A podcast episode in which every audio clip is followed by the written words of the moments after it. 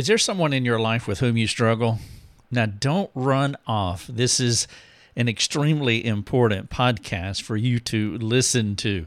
It's important for me to go through it again, even though this is my personal devotion. I need to hear all of these things one more time, at least one more time, and you'll understand why. Let me state my question differently Who bothers you?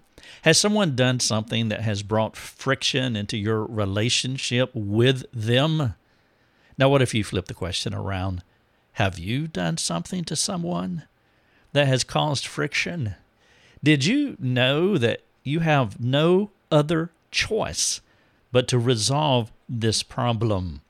Welcome to Your Daily Drive. I am Rick Thomas. I'm so glad that you are here. If you want to read this podcast, there are 2,000 words sitting on our website, and you are welcome to do that. They are free to you. It's brought to you by the folks who faithfully support this ministry.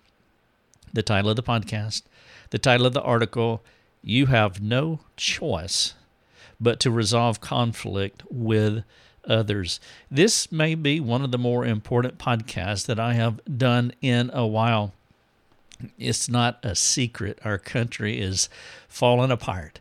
For those of you who live in tyrannical countries and countries that have already gone down the toilet. Well, we're just not used to that. We are somewhat spoiled in America, and though we have been circling the, the, the, drain for many decades now, it's almost as if they're hitting the power flush, and we are struggling from California to South Carolina, from Maine to Texas. Christians, I mean, everybody is struggling, but Christians are really struggling under the weight of what they see happening.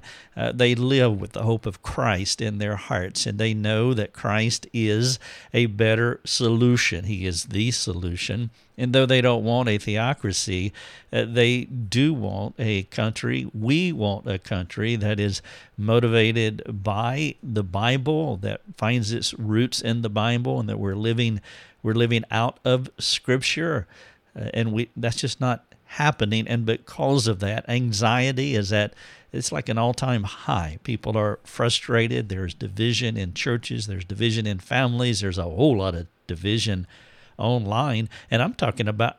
I'm just talking about the body of Christ. And so this is an intense time here in the States. And again, we're just not used to it. We're not used to this kind of suffering. And so we have to adapt because we know that we are aliens and we are becoming more and more alienated as we wait for our future home. But because of that, this heat that we are experiencing, it is bearing down on everyone, but there is a lot of division going on in the body of Christ, whether it's the universal body of Christ or local churches or families who name the name of Christ. It is intense. I talk to my mastermind students every month, and I hear it from their churches. I hear it in their relationships, people that they uh, relate to in their sphere of influence.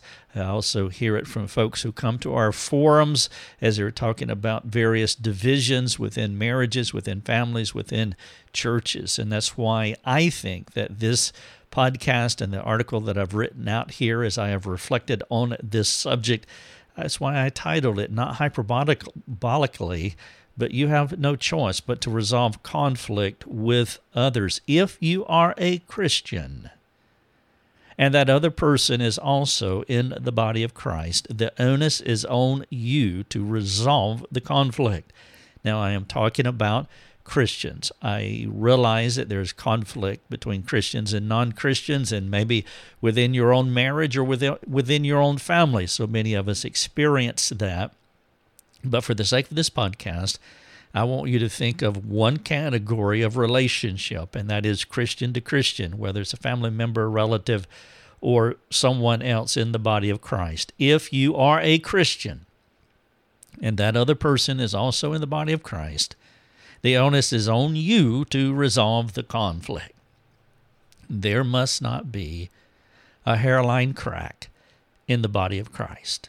If there is, it won't be long before your small fissure will it will turn into something more substantial and it could be irreparable. Now Paul talked about this idea when he wrote to the Romans. You know the text 12:18, very short sentence. It says if possible, so far as it depends on you, live peaceably with all. A short but powerful sentence. And then he took this idea and he paraphrased it and adapted it to the Corinthian church, where there was all kinds of division within this body.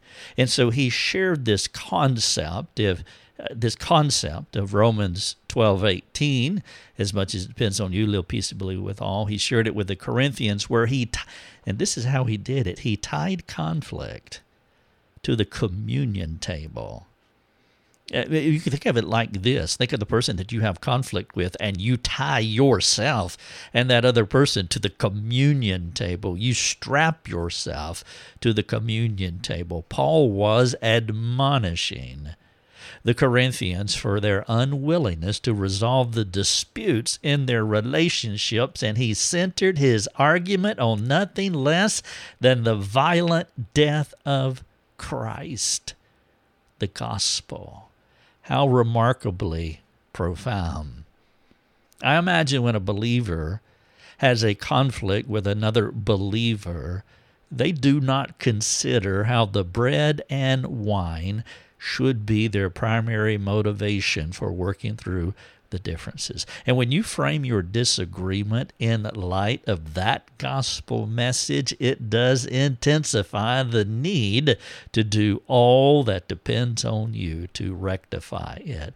And that's why I intensified the title of this podcast. You have no choice but to resolve conflict with others. We're talking believer to believer. Paul says that when you come together for communion, he uses this language. He says you must you must discern the body. He says that in 1129, 1 Corinthians 1129. Now, in context, he was speaking of the local expression of the body of Christ, which is the local church. And so when you come together as a local church, you must discern the body. He was telling the Corinthians that they must think about how they are interrelating with each other, how they are discerning the body when they come together, which is calling into remembrance Christ's violent death. When you come together, you discern the body as you are thinking about the violent death of Christ. How can you think of the violent death of Christ and harbor hate in your heart? How can how can you strap yourself to the communion table or m- more uh, visually? How can you strap your self to the cross of Christ, which is where the violent death of Christ happened. And so as you strap yourself to the cross of Christ, you from that point, from that footing, you discern the body, uh, your friends, your relationships. There was a division in the Corinthian church, and when they gathered for communion, it was as though the death of Christ was not vital to them. They were sweeping their interpersonal relationships under the proverbial rug. Paul told his friends that God would judge them for this. In 11:18, 1 Corinthians, he said this, "For in the first place, when you come together as a church, I, I hear that there are divisions among you and I believe it in part. And so that's what he said in 11:18. And then in 11:29, he says this, "For if anyone who eats and drinks without discerning the body eats and drinks judgment on himself." You see what he's doing? This interpersonal relationship that you have with another believer, he is tying that that friction, that division to the communion table or the cross of Christ, the violent death of Christ. You must not ignore conflict and division as though it does not exist. You can apply Paul's use of discern the body to mean more than your local church because all believers make up the body of Christ. Let's be real here. The body of Christ is real. It would be odd to say that discerning the body does not include the whole body of Christ. Let me ask you a question about this now. How are you doing with your believing family members? How are you doing with your believing extended relatives? What about other friends, those who name the name of Christ? We won't get into the minutia of, well, I mean, they made a profession, but they don't have a possession, seemingly, subjectively. Let's don't go there. Let's don't go there for this podcast. Just answer the question straightforward. How are you doing with your brothers and sisters, whether you're married to them, uh, whether you brought them into the world, whether they are your parents, your friends, etc., etc. The Lord's Supper is a symbolic act of believers participating in the body of Christ as they celebrate Christ's death. When there is unity within the body, you will see and experience the health of the whole body. You're participating. One of the key words here is participating. By the way, participation is a synonym for the word fellowship. You are participating in the body together. Communion is also a synonym for fellowship and participation. You are communing, you are participating, you are fellowshipping. And so when there is unity within the body, you're going to experience the health of the whole body. It, it is like two cells actively living in a human body. I'm talking about physically here. And those two cells must participate in harmony, or there will be a disease, and the whole body will start to deconstruct, to divide. If the lack of health is unattended, it could be eventual death to that physical body. Now, from the spiritual perspective, if two believers are not living in harmony within the body of Christ, not living in harmony with each other, their participation in the body will wreak havoc on the body of Christ. Now, with this perspective in mind, it causes you to wonder about the health of the body of Christ, the way some believers talk to others online. I'm just taking that as a snippet of some of the division that we see in in the body of Christ because I know what can happen is that we can disassociate what we do online as though it is a select category that permits complaining and grumbling and gossip and slander and, and more. And the reason I insert this here is because I, I want, well, I want you to make sure you don't sis, uh, disassociate as though being online is not real and you're not interacting with real people. And I say that because I've seen so much sniping and and just disharmony. And I'm talking about brother to brother, brother to sister. There's so much junk going on between Christians online that there is no other way to categorize it except to say it is divisive. In fact, one of the things that you could do if you scroll through a few of your more recent comments, maybe for the last week or the last month. If you go online and you scroll through your comments and see what they reveal about your heart toward your brothers and sisters? Are you the cause of body healing or body division. And so, as you strap yourself to the communion table, strap yourself to the cross of Christ, and look at that person that you commented on, that you directed your comment toward on your social media platform from that position of the cross as you consider the violent death of Christ and that person who is in that same body. Are you a divisive cell, a rogue cell?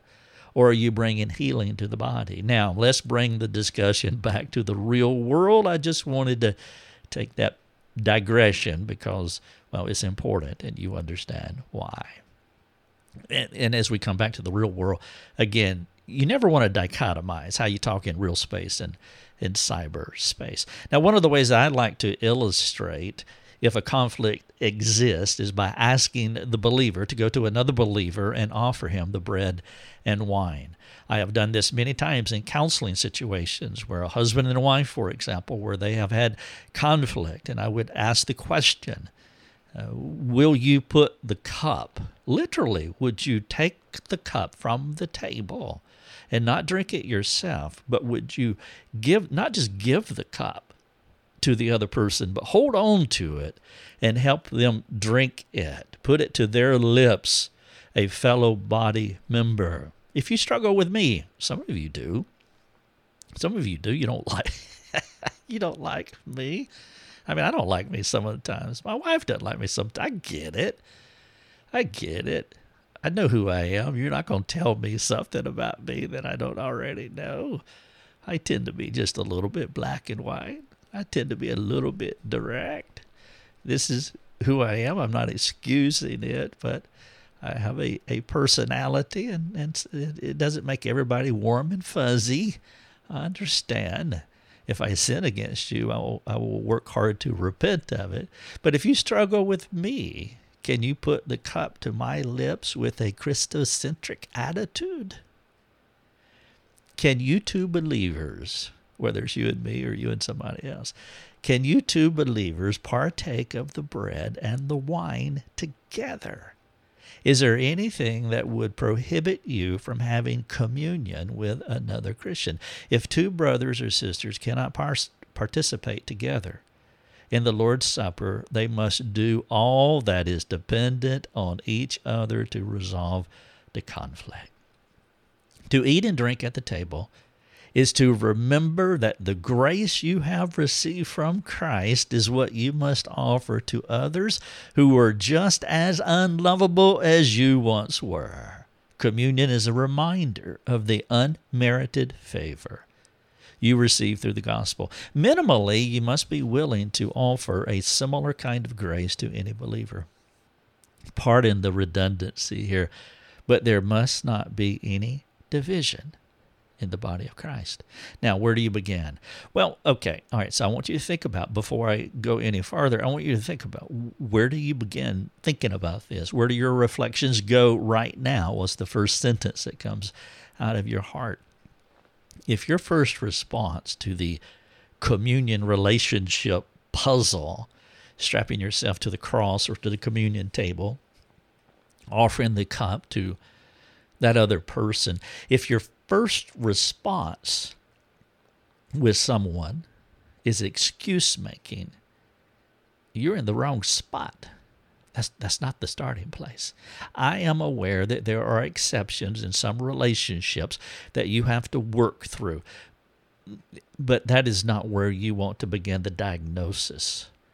The humble first response to what I've said thus far, it could be something like this Wow, I love this perspective. And I want to examine my heart to see if there is any iniquity in my heart. It's not my brother, O Lord, but it's me. I stand in need of prayer. That is where you began.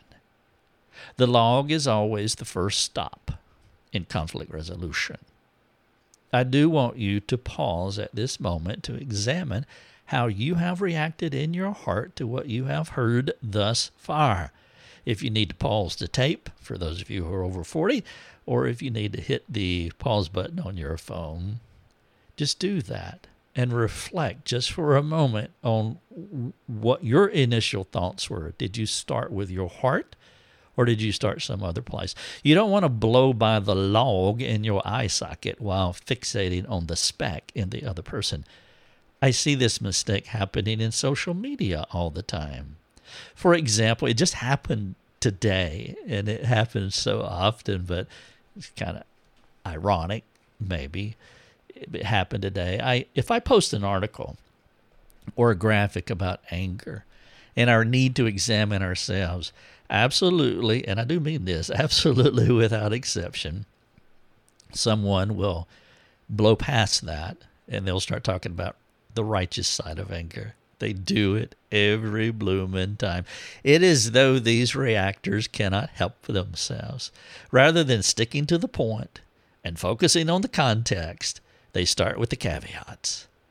Do not do this. There is a time, there is a place to talk about the nuance and the exceptions to your relationship problems, but not without proper self examination. It is not possible to resolve all of the conflicts in your relationships. And that's one of the reasons why you want to make sure that you start with yourself and do significant heart work.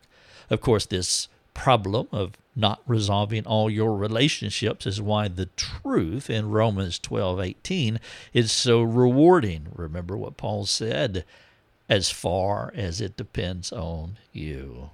His point is clear.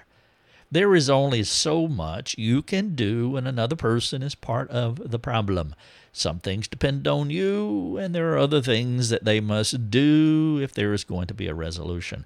Now, I have written, uh, I've written a ton on conflict resolution, and if you need to take a deeper dive into this subject, then what I would appeal to you to do is go to our topical index page. It, it, it is full of categories or full of topics and categories. And you can look under the topic of relationships or, or conflict resolution, rather, and look for the category of relationships. And you can study for weeks if you wish. I wish some of you would do that. That would be fantastic. It would be so rewarding. Though you need insight into how, and how to help another person, with whom there is a struggle. Today's fundamental idea is what depends on you. And so, if you want to think about how to resolve conflict with another person, please jump on that category conflict uh, conflict resolution jump on it and, and just study until your heart's content but today I am just talking about you, or in my case, I'm talking about me as much as depends on you. Perhaps your combatant is unwilling to transact forgiveness with you. You ask them to forgive you, and they won't. Okay, that happens, but that should never hinder you from having a heart of forgiveness toward them. The difference between transactional and attitudinal forgiveness is that the transactional requires both people to participate, while attitudinal only needs you. And so, as much as it depends on you, minimally, you can have attitudinal forgiveness towards someone, regardless of how they respond to you. I have unresolved conflict in my life. Uh, there are, are people where there is just stuff and and it just hasn't it hasn't been resolved yet but I do not believe, and I have interacted with others to help ask them to discern my heart on certain situations. That do you sense any sinful attitude as I think about those people? You can have a heart of forgiveness toward anyone, regardless of whether you restore the relationship. Because of sin, it's not realistic to expect all relationships to live in harmony. There are some people in your life where you will always live with that hairline fracture. And some of these relationships may have a broader fissure. It's more like a ravine. My daddy was like this. He died before either of us got a clue. The Lord saved me six years after his passing. We could not reconcile for three reasons. Number one, initially it was because we were unbelievers. Lost individuals can only make up. Uh, that's all they can do. They can make up because they can't enjoy forgiveness because they live under God's wrath. So initially we couldn't reconcile because we were both unbelievers. Number, uh, second reason we couldn't reconcile he died before salvation came to me. So our breach could never find healing.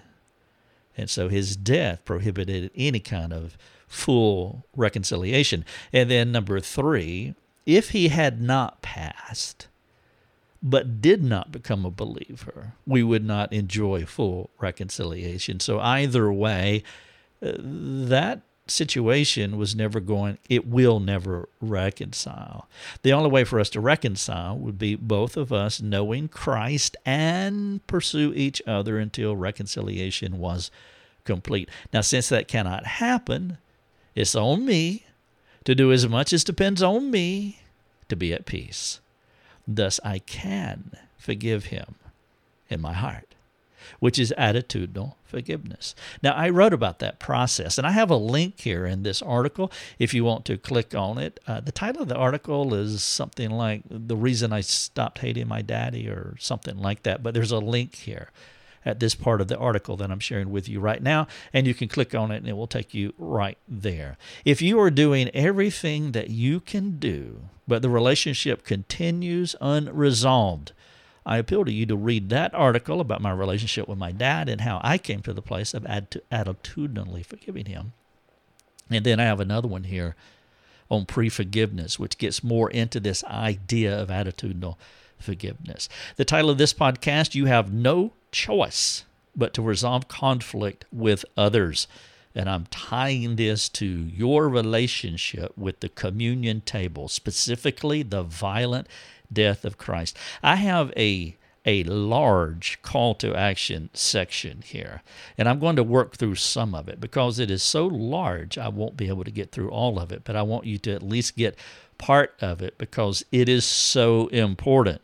In many of my podcasts, I don't get into the call to action, but I trust those that want to do more uh, studying of whatever the podcast is about that they will uh, get on our website and get on the article and get into it and use these call to action questions. They're here. And so whether you're ready now or ready, you know, 50 years from now, after I'm in heaven, Lord willing, they'll still be here and you can access them freely. All right, so here's some of the call to action under, again, the podcast. You have no choice but to resolve conflict with others. Question number one the relationship that you have with the Lord and other believers are inseparably intertwined. And it's important for you to get this concept. It's not just a horizontal relationship between you and the other person, it's a relationship between you and the other person and God. You can think of it like a triangle if you want to.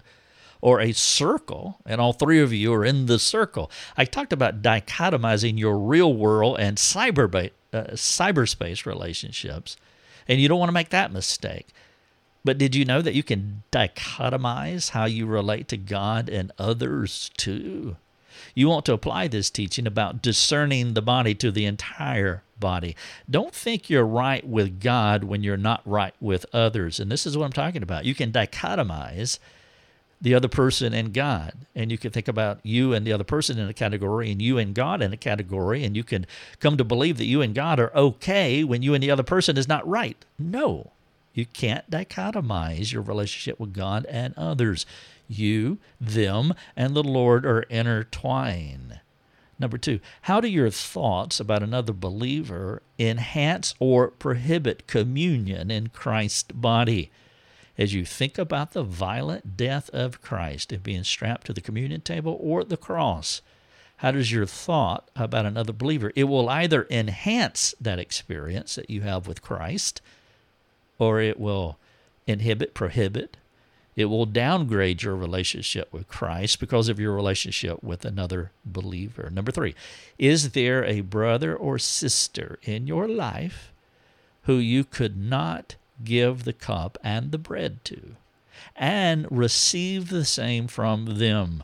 That person comes to you, and they have the cup in their hand, and they hold it to your lips, and you drink from the cup as they are holding uh, onto it.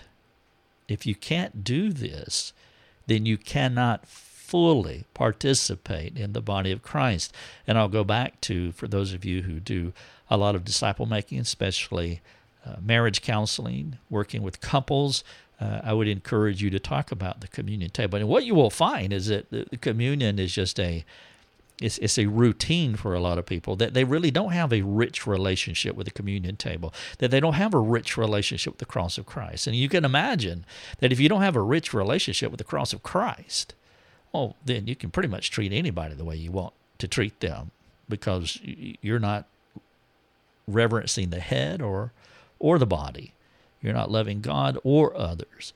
But there are people who do think highly of the communion table, the bread and the wine, and the cross. And it means a lot to them, but they dichotomize that as though relationships with other people in real space or cyberspace uh, is, is it's not it's not full participation and they don't see it as full participation. And so, is there a brother or sister in your life who Uh, you could not give the cup and bread to and receive the same from them? If that is true, then you're not fully participating in the body of Christ. There's three more questions here for you, and they're all significant. I would encourage you to work through them. Some of you will want to talk about this. We will want to talk to you, and so you can get on our free community forum. If you're not a supporting member, and it's fine, you don't have to be. Don't be a supporting member. Forget about it. Just get on, talk to us. It's free. Thank you so much for listening.